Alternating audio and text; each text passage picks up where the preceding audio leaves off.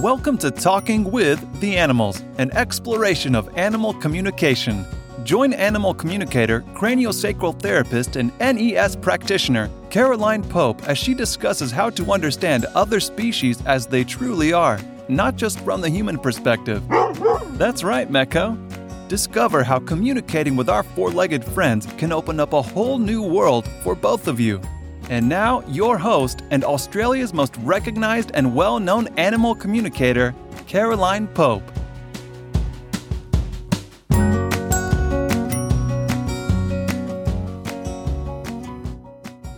Hello, and welcome to another episode of Talking with the Animals.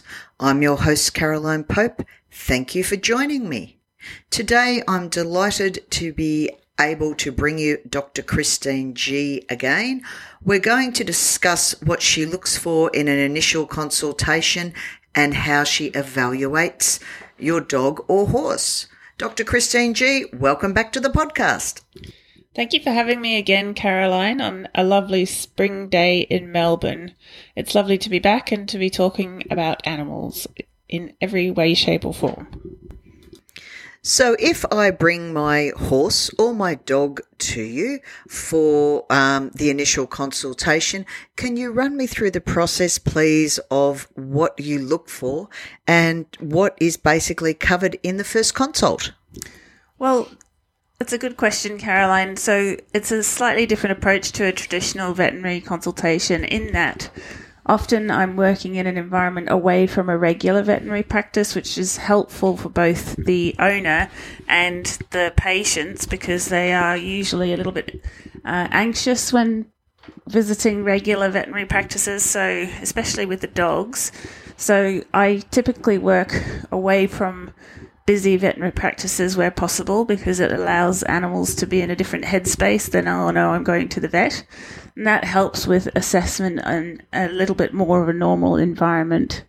Horses also are quite used to transport, so I have a couple of different clinic locations that horses come to visit me under the help of their owner, obviously. Um, so, for the initial assessment of patients, the most important part that I found uh, to examine is the history. So, before I even touch the patients, be they a dog or a horse or a cat, the I take quite a long time getting a full history from the owners about when they acquired the animal, any history of medical problems or medical management that they're under, any histories of trauma or injury, and also any other maintenance health conditions or maintenance schedules that their animals are under. For example, with horses, routine dentistry and farriery or hoof care. Uh, it's always important to consider all of those aspects when you're considering the future management of these cases and horses. And similarly for dogs, are they athletes? Are they couch potatoes?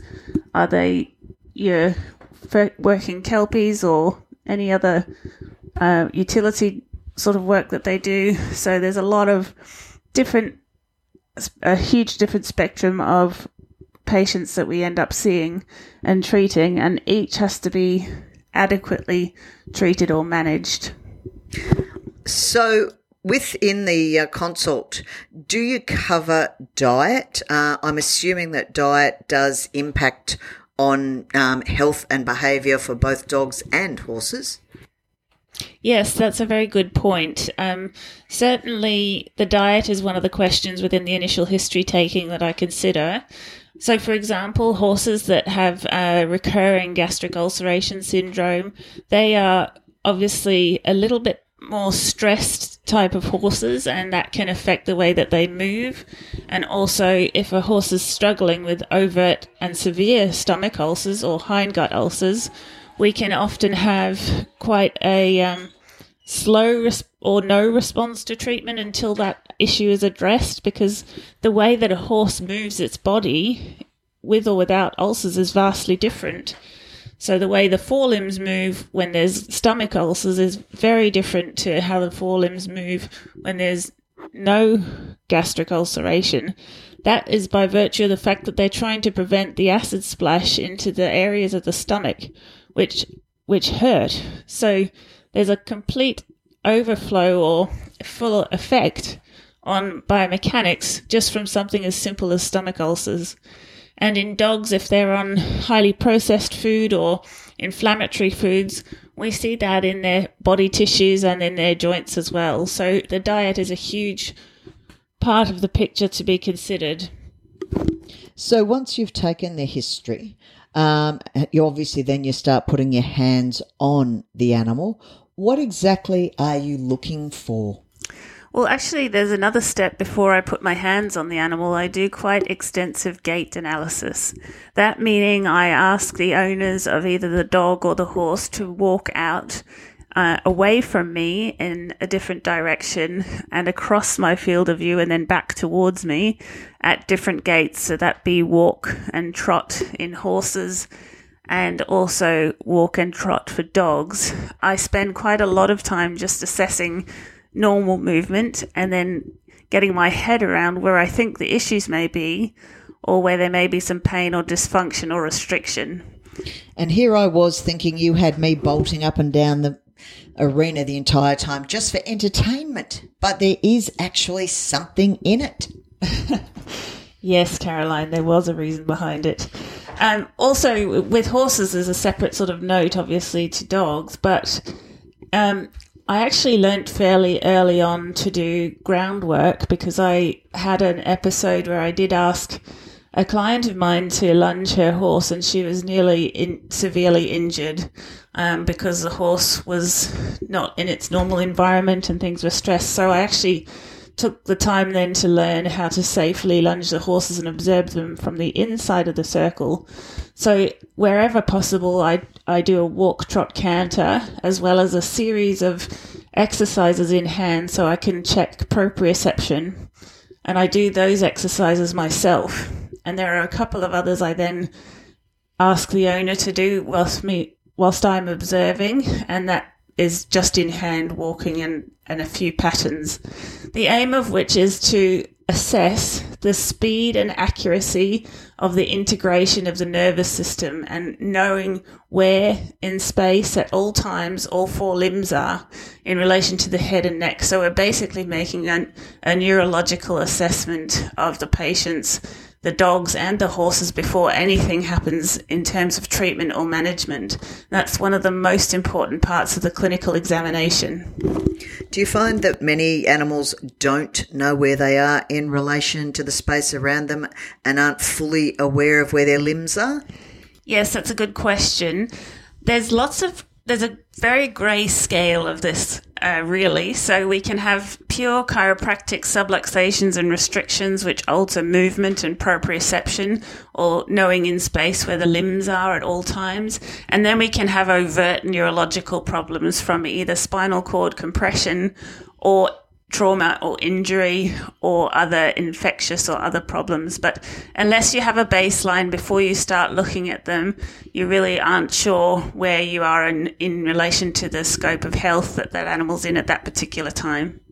And so, after you've done your gait analysis and the owners recovered and realised just how incredibly unfit their cardio system is, as I can personally attest to, what do you do from there? So, after we've got a thorough history and done our varying forms of gait analysis with both the horses and the dogs, the next step is um, saying hello to the patient because unfortunately, when we work as regular vets, we're under time pressure and six people waiting at the door and receptionists asking us to call seven people back. So we run out of time and we tend to sort of push on through. But these are little patients and they often have a lot of fearing and anxiety. So I always try to say hello to the patient first and really just come in a very non offensive way to scratch the shoulder or let dogs sniff your hand and just really um, come in peace rather than in a way where we're going to see you observe you and treat you. It's it's it's got to be in a different format. I find that much more successful than coming in you know, with my intentions of fixing and doing and sorting, I've really got to say hello, make friends, and ask permission, so to speak, first. And that really is one of the big differences, I think, between the, as you say, the traditional veterinary. And yes, I was a vet nurse in many of those things with all the phones ringing and 12 people at the vet at once but uh, the integrative holistic approach is very very different so once you've done your um, ear scratch or shoulder scratch and probably pony crack which uh, my little mare would have actually spoken latin for your pony crack where do you go to from there well, Caroline, let's clarify for the audience. Pony crack is actually nothing bad. It doesn't sound great when we say that. However, it is basically some palatable uh, pellets that we I use in exchange for uh, acupuncture if the horse is fractious. I try not to use them if the horses tolerate what I'm doing later on in the consultation, but when they are fractious and you're able to switch the brain from flight or flight, fight or flight to digestion mode, it is a, a little easier in those horses that are nervous about being treated. So if we then go back to saying hello, I then do a palpation uh, on both sides of the body and underneath where permitted.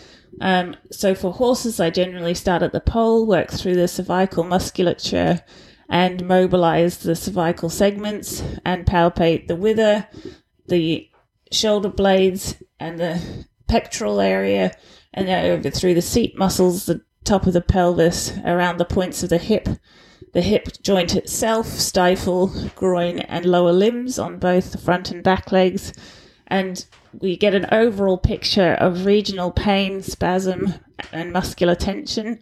And virtually every ridden horse has some discom- discomfort under the seat area, or most as well have some degree of neck pain because of postural changes from riding. And then any other pathologies or issues that we know about, we go over those areas. And similarly, with dogs, we palpate from the head down through the neck and shoulders, the back, pelvis, uh, loin and groin areas, and, and the limb joints as well. So once you've done your palpation, uh, both sides, obviously, as you've said, where do you go to from there? Um, I should just backtrack a little bit because after we, uh, well, whilst I'm doing all of that, I'm making observations about the hair coat any dermatitis or unusual sweat patterns, uh, any foot problems that I can see that are glaringly obvious, or swellings on the joints or anything like that. Um, but after the initial assessment palpation and getting an idea of how the respiratory muscles are working, how the animal is breathing, uh, whether there's any bracing or postural strain, um, I should say as well, we make very strong observations regarding posture in both dogs and horses. And oftentimes, like us, they're in a compensatory pattern of posture. So uh, they'll have a drop belly and hyperextended lower neck in most cases. So we make observations about that, and our aim is to have a, an improved resting posture by about the third treatment in general for both horses and dogs. So following that palpation and assessment of all those things, we then start to work on the spinal segments themselves and try to encourage mobility and integration of the nervous and the musculoskeletal system through osteopathic and chiropractic technique. And also acupuncture to target specific areas or dysfunctions that I feel are relevant to the overall posture and health of the animal. So before we go any further, and look, I am fully aware we could do quite happily do a podcast on each, but can you do an incredibly compact and edited version for those of us that aren't aware um, of what the osteopathy slash chiropractic and what the acupuncture is and what it can do for the animal, please? Certainly. So, chiropractic and osteopathic care centers around the spine and spinal mobility and its effect on the nervous system. Um, osteopathy is a little bit more central nervous system and integrates more of the soft tissue integration with the spine and the spinal cord. They're very complicated and uh, in depth uh, fields of study with lots of different techniques, but basically, we're talking about an integration of the neuromuscular system as a whole and getting higher levels of integration and function.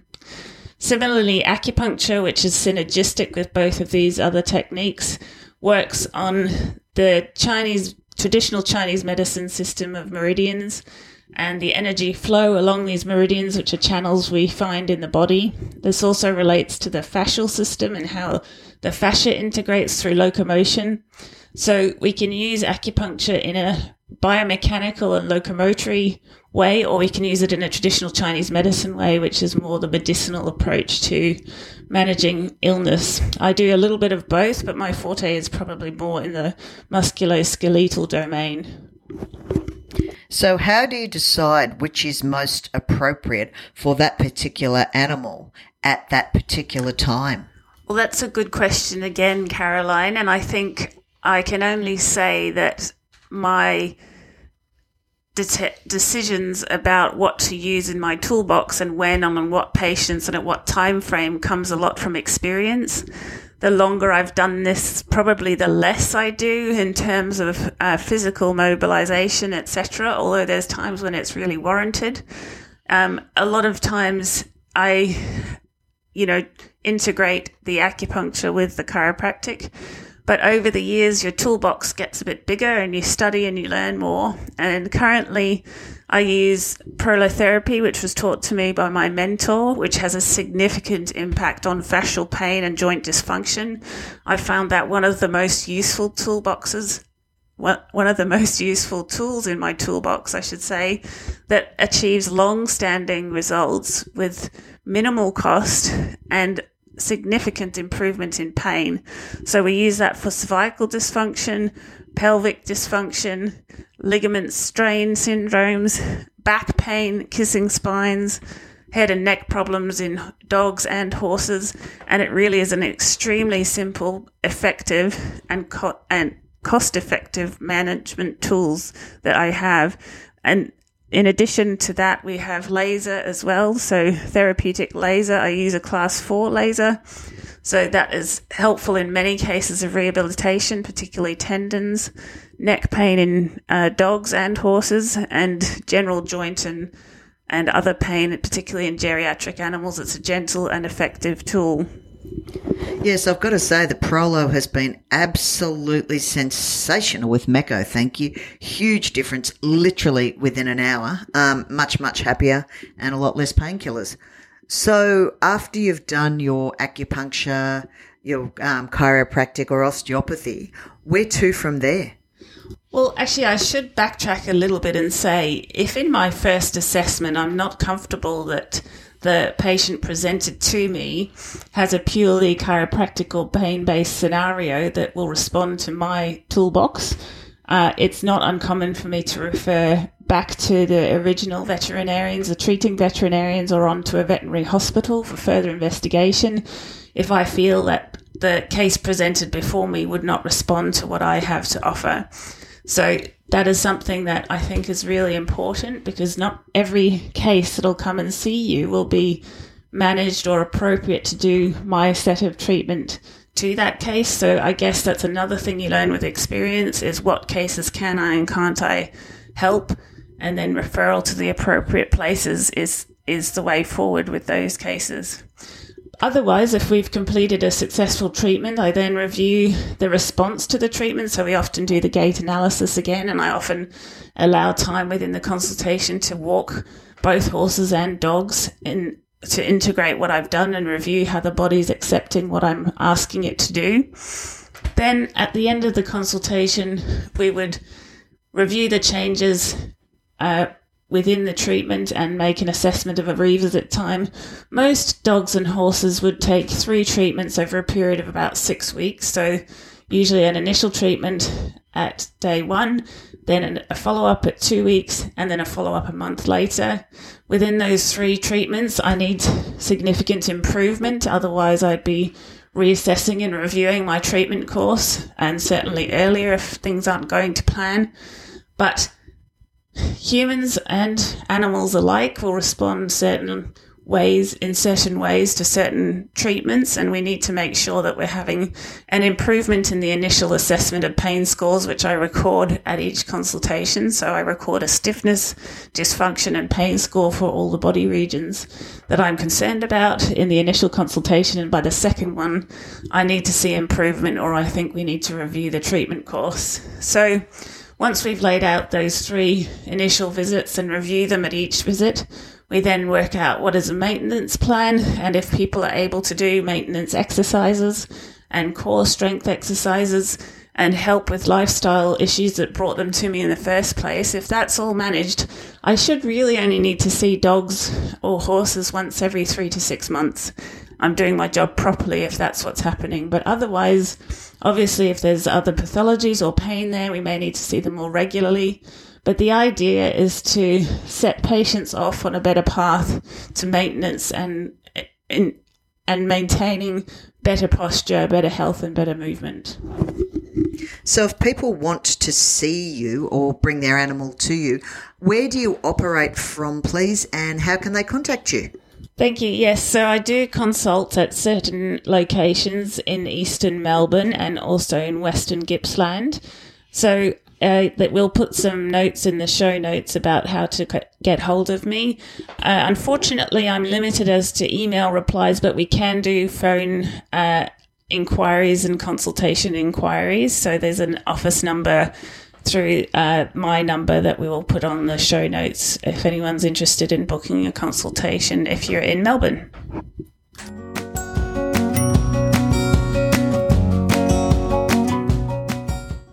Thank you for listening to this episode of Talking with the Animals. As always, don't forget to like and subscribe. If you have any topics you'd like me to cover, drop me a line. I'd love to hear from you. Thank you again to Dr. Christine G. Her number and website will be in the show notes. So until next time, stay safe and remember to talk with the animals. Thank you for listening to Talking with the Animals. To learn more about Caroline and the services she provides, visit caroline-pope.com. You can also find her on Facebook at Caroline Pope Animal Communicator, CST, and NES Therapy. Are you ready to change the way you see your world and the animals in it? Well, we know his answer. Don't forget to subscribe, and see you next time.